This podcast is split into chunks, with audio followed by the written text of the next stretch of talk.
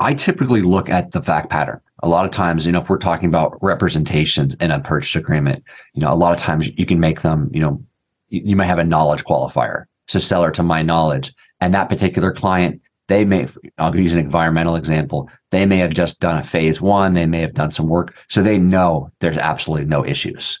Now, would I prefer to make no representation and have the seller do that? Sure. But, you know, if I'm the buyer, I'm coming in and that's something I want. So I may use qualifiers like that where I know I'm not really giving anything up, but I'm meeting the other side halfway.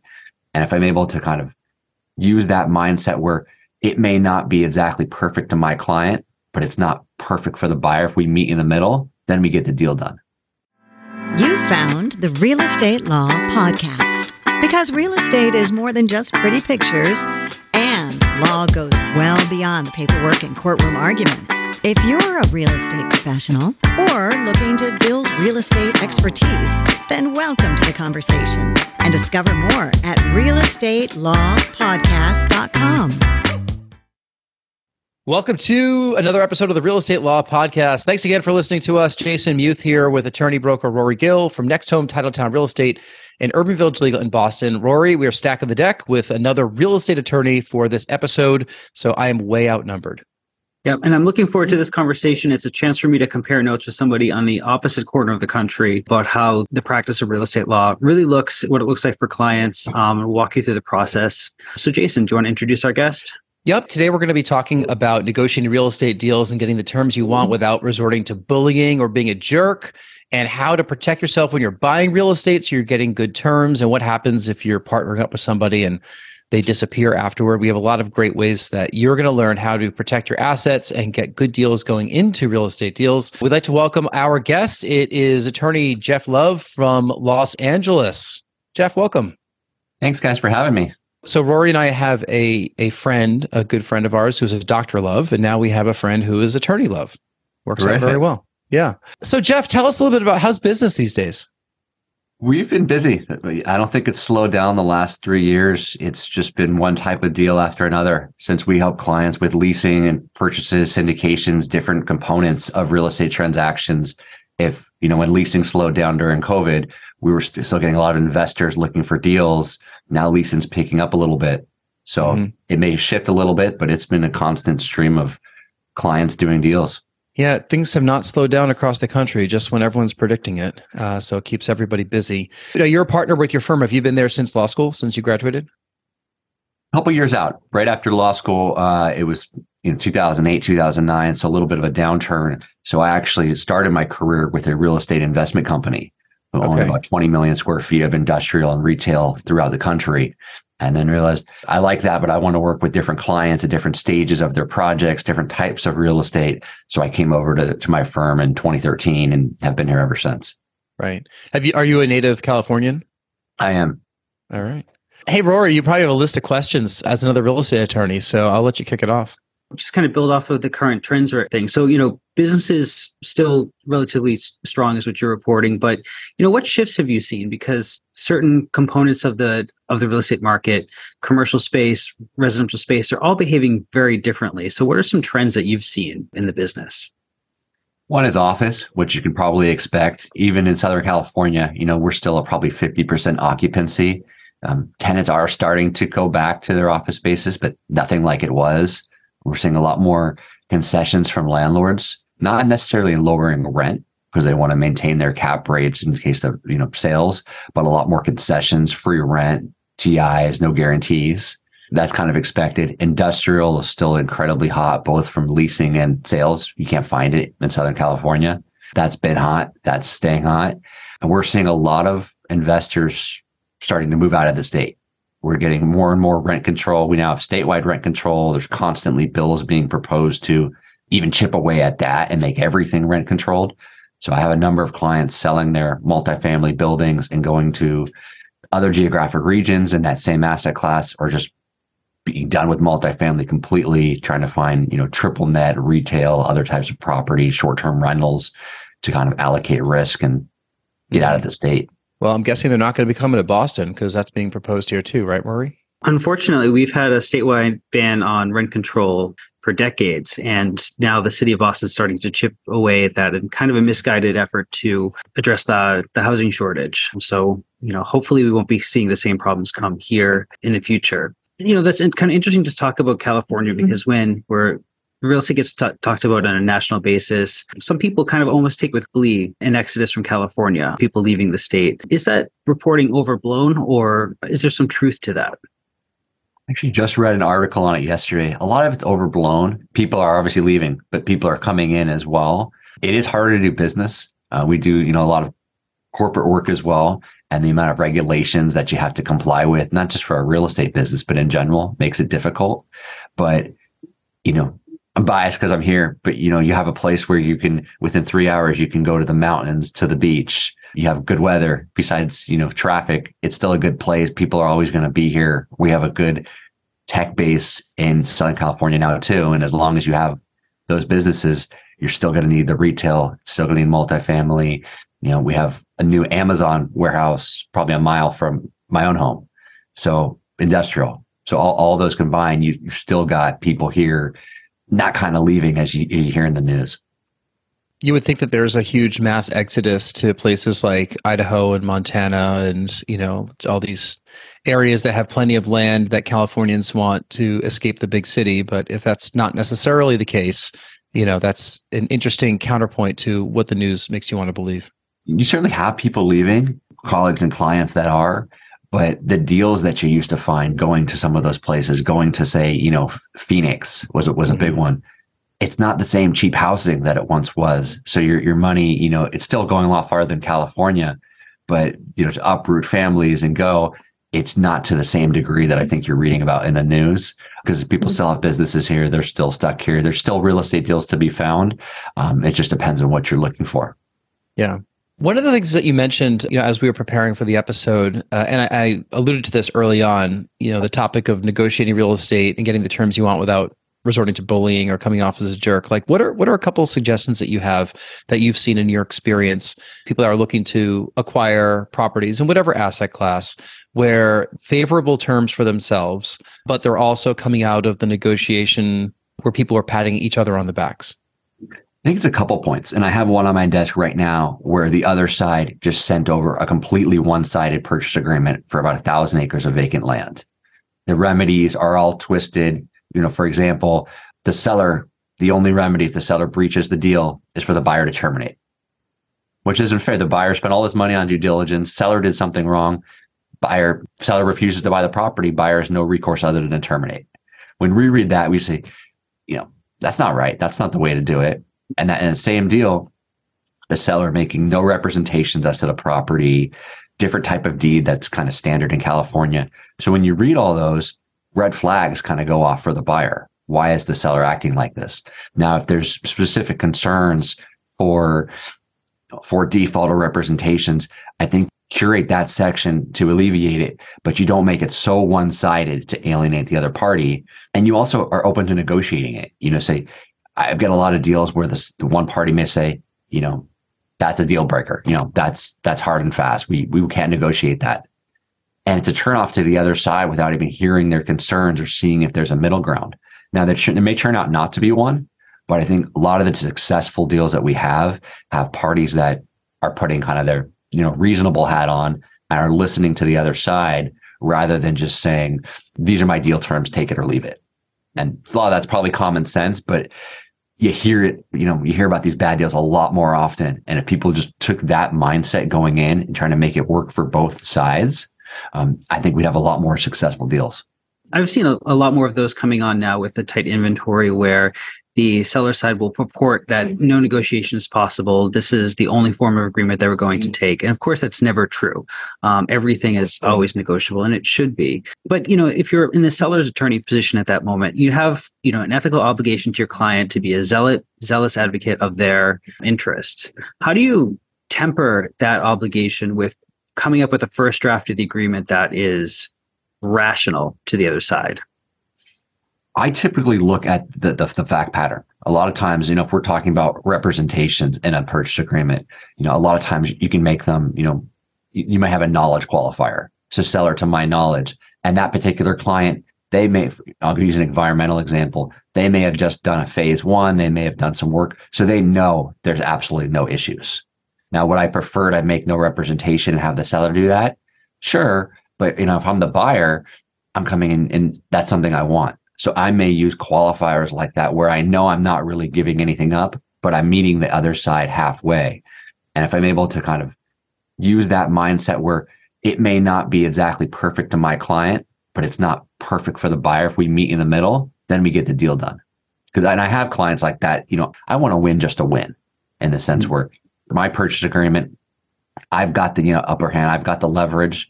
But what you do is you may churn off certain buyers, and we all know you know that one buyer that offers the best price isn't always the best buyer. You know, they may take the 45 days of due diligence or 30 days and try to renegotiate or back out.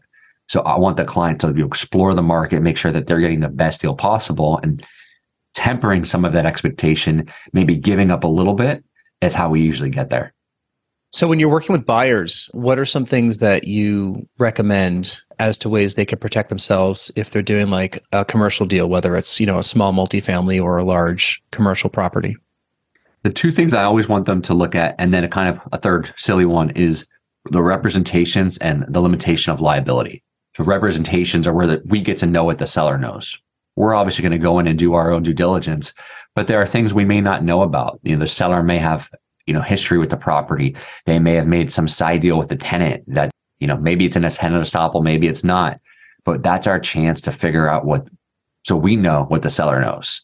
So focus on those. Maybe, you know, if it's a unique deal, what do we want to know? and try to put those representations in the deal. And in terms of limitation of liability, that's one we get a lot. And obviously, the seller wants to cap their liability. When they sell the property, they want to walk away. But there are things in due diligence process that we may not discover until we get into the property. So we really want to make sure that that cap, if we agree to a cap on the seller's liability, that that's going to protect us from potential claims. Um, and taking a look at that, not just saying, you know, listening to the seller 3% standard or 5%, but making sure the dollar amount is going to protect us and looking at that in conjunction with those representations. Those are the two areas we negotiate mm-hmm. a lot. The silly one, take a look at the notice provision of some of these purchase agreements. I've had a handful of clients go down to, you know, 455 on a five o'clock deadline and think, I can just email it but the notice provision says, hey, you, you got to send it through overnight courier or mail or some other mechanism. Just making sure you understand how you have to deliver notices in these deals. And nine times out of 10, it's easy, it's no issue. But that one time, you never want to get caught up on an issue like that where you potentially waive your contingencies because you can't get notice out in time because you never looked at that looked at that provision that hey it's all it's all standard it's all the same particularly in the residential space, we are used to having these common forms, at least here, and I presume it's a similar thing um, in California, where a lot of the forms are customary. Even a lot of the edits are very pro forma and customary across the transactions. But when you're taking a look at it, how important is it for your clients to really customize it to the, the particular deal? You're talking about the notice provision there, where if you just kind of adopt language that was given to you, you might actually end up with a real substantive issue. What are some of the other provisions that, that people should commonly look over and alter from the, the standard language? Good question and good point. You know, for California at least, our residential transactions, kind of the one to four unit properties, are pretty standardized. The California Association of Realtors, that form is used 99 out of 100 times, probably with residential transactions. But once you get above that, or you start dealing with commercial deals, you know, all bets are off. You know, you could have an 80 page custom agreement from a seller, or you could have some type of standardized broker form. Um, but the ones that you know you want to look at, even in the standard forms, is still looking at the notice provision. It may be standard, but if you don't understand that provision, if you know if your attorney didn't or broker didn't go over it with you and you blow deadlines, it doesn't matter if it was a standard provision or not because you never read it. But with the standard forms, there's a lot of checking the boxes, and a lot of brokers, you know, may gloss over it too quickly, and things get missed, things don't get checked. So when you're looking at standard forms, I'd say really look at the sections that are customizable and you can check the boxes and make sure that, you know, residential deals is there any personal property that was supposed to be included? Are there appliances for this duplex that you're buying? You know, and they didn't check the washer and dryer. It's a small monetary dispute, but still, it's one that you don't need to have if you took the time to check those. The residential transactions are, you know, relatively straightforward, um, at least compared to the others. You know, and there's just the tension between the seller who is trying to solidify the deal as much as possible to make sure that there is there are as few outs as possible. Whereas the ten- on the buyer side, you're trying to preserve your right to do more due diligence and to back out of the deal as many points as you possibly can. So it's a standard tension we have, and we have kind of the common things in the residential transactions. But when you're go into the commercial space, there are a lot more phases of due diligence, you know, environmental things that you just don't have on the, the residential side. What are some of the big things that someone who's maybe new to the commercial space should be looking for in their due diligence phase? Title becomes a lot more important, you know, because we're dealing with commercial. So there may be other types of easements through the properties that you may not find in a residential area there may be you know different types of, of, of, liens on the property. So you really want to make sure that you're actually looking at that title commitment to understand what you're getting. There are endorsements you can get to a title policy that a lot of times with commercial deals have a lot more practicality you know than the residential uh, residential deals. So you really want to look at title. You may want to look at a survey you know especially if there are any type of you know boundary issues and you're trying to do a development, you may want to actually really understand if there's any encroachments, any type of issues you may have to deal with. And that goes kind of hand in hand with title. The other two that I see a lot of are, you know, just kind of skipping over environmental. You know, with a home, it may not be an issue, but when you're buying a commercial property, you may be next to a, a dry cleaners or across the street from a gas station, and you want to make sure there's there's no issues. You know, there's no under you know, groundwater migration. There's no chemicals in the dirt where you're going to buy this property and now you're going to spend you know X amount of dollars doing remediation because you didn't actually do the diligence and understand that maybe the property's property's dirty. The the last issue I see, you know, a lot, you know, especially with new investors don't really know what they are is or you can chime in is a tenant estoppel certificate. And what that is, is, you know, I may be buying a 10 unit apartment building and I've got all my leases, but I don't know what's not in the leases. You know, did the seller have any type of side deal? And that estoppel certificate is basically a document where I go to the, I as the buyer or the seller go to the tenant and have them confirm certain statements that are in the lease that are accurate. You know, this is the rent, this is the term, so that the tenant can't later say, oh, you know, sorry, new owner, but the prior owner said I have a 10 year lease at $100 a month. You say, no, you signed this estoppel certificate and you can't, you can't change your mind. You know, you're stopped from denying what you represented in there. And why that's important is because maybe I have a claim against the seller, you know, if I had representations and they were breached, but now I'm still stuck with that tenant. I've got a monetary claim against the seller, but I don't want that. My plan was to tear down the property and rebuild it. And now I'm stuck with a tenant with a 10 year lease. So you so, really want to make sure you're doing those certificates and understand them you know, so I, I, presume though that we don't just wait until we're about to close to ask for the um, estoppel certificates. Um, you must ask for that in the original agreement with the seller and obligate the seller to gather to gather these estoppel certificates. Is that right? We do. A lot of this is negotiated in the purchase agreement because you know if it's a hundred unit apartment building, the seller may not be able to get them from everyone. So maybe it's an 85% threshold and the seller can do the last 15%. You know, but I want to make sure they're obligated to do that and all of these items are things we want to do during our due diligence period. So if the results aren't what we expect or want, we have the right to terminate the deal and get our deposit back shift a little bit over to partnerships and joint ventures you know so not necessarily what's in the contract of what you're buying but the contract between the people that are putting the money together or building the business or the llc or you know limited partnerships. What are some things that you'd recommend people look for if they're entering into any of these types of partnerships and putting money up?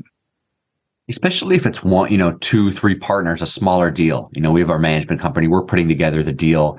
A lot of times i get clients you know here's my LegalZoom operating agreement here's my form operating agreement this person did. And a lot of times they're fine, but you, you get you what you pay for in the sense that they're not customized to you. And a lot of times we'll get partners, you know, maybe one's younger, maybe one's older, maybe a life event happens, but eventually, you know, they, they when you need a business divorce, you know, someone someone dies. Do I want to be in business with my ex partner's spouse or a kid? You know, maybe I don't get along with them And without having some type of mechanism in that agreement, now we have a fight. And potentially it, it, could be easy, it could be nasty. So a lot of times what we'll look for in these agreements is what's called a buy sell agreement, basically your business prenup. And we may go through certain triggering events. You know, what happens on when one of our deaths, a, a divorce? What if one of us just want to exit the business? You know, I'm I'm 65. I want to retire. My partner's 30. They're not ready for that yet. Um, and make sure we we talk about it beforehand when everything is good and we're entering into the deal, so that it's still a difficult conversation, but it's much easier to have rather than when there's a fight or some life event happen and I'm dealing with an ex spouse. So that way it doesn't disrupt my business. And we've figured out how we're going to resolve these situations early on in the partnership. Yeah, sometimes people can get caught up in the excitement of getting into a partnership and a deal, and they might forget to protect themselves, you know, on the exit.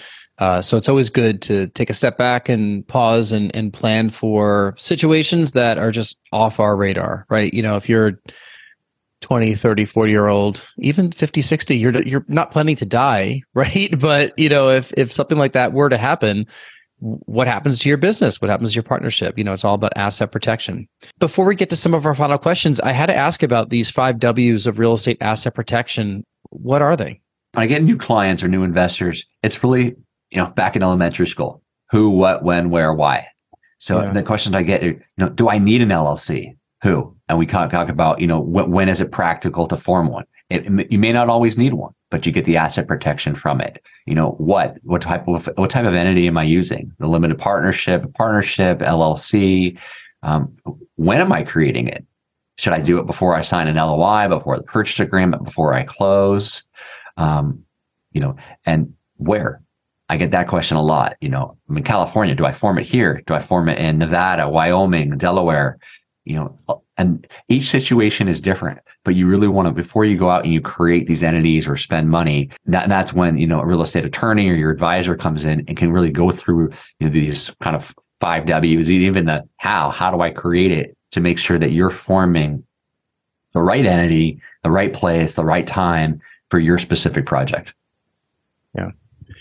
So don't just go to ChatGPT and LegalZoom and call it a day. That's why we have esteemed legal attorneys like the two of you, Rory and Jeff, to give the right guidance and use your expertise to actually, you know, predict a situation that you might not even know is going to happen. Um, Rory, any final thoughts for Jeff before we get to our final questions? No, um, I just want to say, you know, you've you've touched on very, you know, very briefly um, all the the value that a real estate uh, that a real estate attorney brings to the transaction, um, and it's not necessarily just mechanical. There are a lot of ways that you advise. Um, we have the advantage in Massachusetts as being an attorney state for closing. So everybody who's buying or selling real estate is almost forced to engage us um, along the way. I know California is a title company state. What's the pitch that you make to people who are skeptical that they even need an attorney involved in the transaction? Another good question. And a lot of times they, they're not. If you go to a good attorney and you're not needed, I'm gonna I'm gonna be the first one to tell a client, you don't need me yet. Uh, you don't need me at all. We add value with new investors or seasoned investors by being able to negotiate deals and tell you about terms that you may not know about, avoiding the pitfalls, the red flags that we've seen through prior experience that maybe you haven't. But a good attorney, you know, they're going to add value and you may not see it at the outset, but when we get that call, you know, six months, a year, 18 months later, oh my gosh, you know, this happened. My contractor did this, the seller did this. I'm so glad we had that contract. You, you know, you saved me all this money, or you, you got me the deposit back because you put that language in this deal. That's when we add the value. And a lot of times you may not see it up front, but you're, you know, almost like insurance. You know, you're paying for it now. You don't get the value until you need it. Sometimes that's the case with attorneys too. We're advising to help you avoid the risk to make sure that the deal goes according to plan.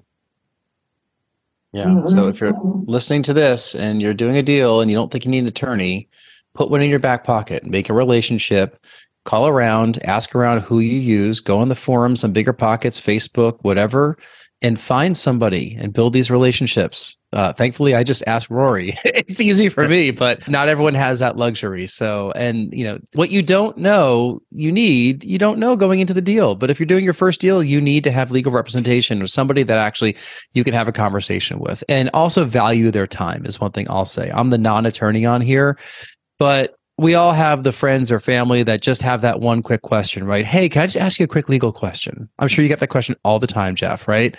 Maybe you'll maybe you'll answer it maybe not. Maybe you'll say listen i'm not your attorney. I can't really officially say this but you know we get it. All of our time is valuable. At some point you should pay these people for just that quick question. Right? Let's get to our final questions and then we'll uh, learn where people can reach mm-hmm. out to you jeff if they want to learn more about you and your practice or have questions. Uh, we ask these of all of our guests who come on the podcast just to tie things up and uh, learn more about you. First question if you can get on stage mm-hmm. for half an hour and talk about any subject in the world with zero preparation, what would that be? Oh, that's a good question. Probably baseball. I've always loved it and I'm getting more into it now. I have a seven year old. So it's been little league. It is, I'm coaching his team and it is a part time job. Mm-hmm. So I'm still learning about little, you know, nits and things that I never knew, but th- that would be something I'd be good at and enjoy that talk. Did you play growing up? Not very well. I was always through about little league through maybe maybe yeah. beginning of high school, and after that, I my, my skill level just kind of ended. It's interesting people finding their way to baseball because a lot, a lot of people like myself find our way away from baseball, you know, as time has gone on. But they just put um, a number of new rules in Major League Baseball these days with the pitch clock and and try to keep the game a little bit more exciting. Uh, once you're a coach, for a seven year old, you see it a whole different way. I mean, like part of that part time job is probably organizing the parents and corralling all the kids and teaching some of those mechanics on the field. Because seven is that age that they actually start learning the strategy, you know, instead of just going up to T ball and smacking the ball and then having seven kids run at the ball, which is what T ball basically is and they learn the rules. It, it's this year's been exciting because a lot of the players on this team, you know, they couldn't name one professional. They just didn't know about baseball. And now mm-hmm. towards the end, they're naming all these players on these different teams, and you see them learn, you see them get better, and that that to me is was exciting and make it make it all worth it. Yeah, I mean, I was a huge baseball fan through the '80s, and into half the 90s also i grew up outside new york so i was a big new york yankees fan despite the fact that i live in boston. Rory's a big red sox fan. Uh, and that was a very fever pitched and exciting rivalry for a long time. And then the 2000s came and the red sox finally won and it became a little bit less less fervor. People are still very excited about baseball in boston. I mean like that Fenway Park is always sold out. You must go to the dodgers you know and see. Are you a dodgers fan? Yes yeah, yeah. So you know that LA Coliseum is is that the stadium right? LA Coliseum, the Dodger Stadium. Dodger Stadium. Dodger Stadium. I'm sorry, Dodger Stadium. That's a, that's a fun place to watch games. But I used to know all the players on all the teams back in the day, and then Rory and I played um, adult rec softball for a long time afterward. And I think that most of my career playing and being involved with softball, I didn't watch baseball at all, which is weird. It's very strange, you know. But like you know, you still know the rules and I think if I were to go back out there and, and coach a game again this year, uh, man, I'd be screaming and know exactly what to do. So I, I, will say quickly, the new games are they're a lot of fun. That pitch clock yeah. it's changed a lot, but they're a lot quicker and it's easier for even non-baseball fans to kind of sit through it because it's it's more active, it's quicker. And they sell beer later in the game now too, as a result. True. Second question we have: Tell us something that happened early in your life or career that impacts the way that you're working today one of my father's you know business associates he was a real estate developer. Um, and that when i met him and kind of he actually developed buildings you know and you say you're investing in real estate different things but he built buildings from the ground up. And i thought it was the coolest thing you know you make something out of nothing. And had actually models in his office. And that i think that event meeting him and seeing that was really where i got the real estate bug and I wanted to go to law school to actually learn about you know, real estate and contracts with the goal of being an investor and developer. Um, and somewhere in the last 10, 15 years, I'm like, I love that, but I actually yeah. like advi- advising clients more in all the different types of their projects and kind of being behind the scenes. It, how old were you at that point? Do you remember or ballpark? Early teens, 11, yeah. 12. The path that you're on right now, is this the path that you envisioned like in high school? With that modification, I think I always wanted to be in real estate. I think yeah. it's more developer and being, you know, doing the deals myself. And now I'm the attorney kind of behind the developers. But, you know, with that modification, I think, yeah, I went to, you know, college with the mindset to go to law school to learn about contracts to go into the real estate business.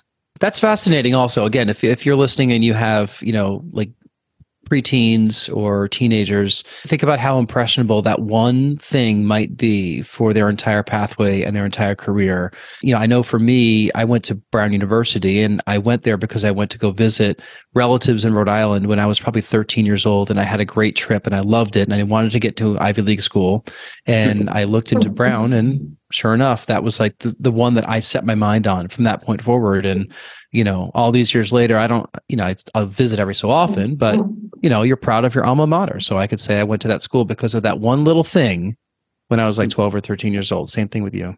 Wow. Yeah. Final question we have tell us mm-hmm. something that you're listening to or watching or reading these days. I'm reading mainly children's books, to be honest. Yeah. I've We are too. I, I've got three. So, you know, you name one of these different series, that's that's basically what I'm reading. When I get a little free time, which isn't rare, I tend to go back and reread some of my favorites. Um, How to Win Friends and Influence People, you, you know, very famous book.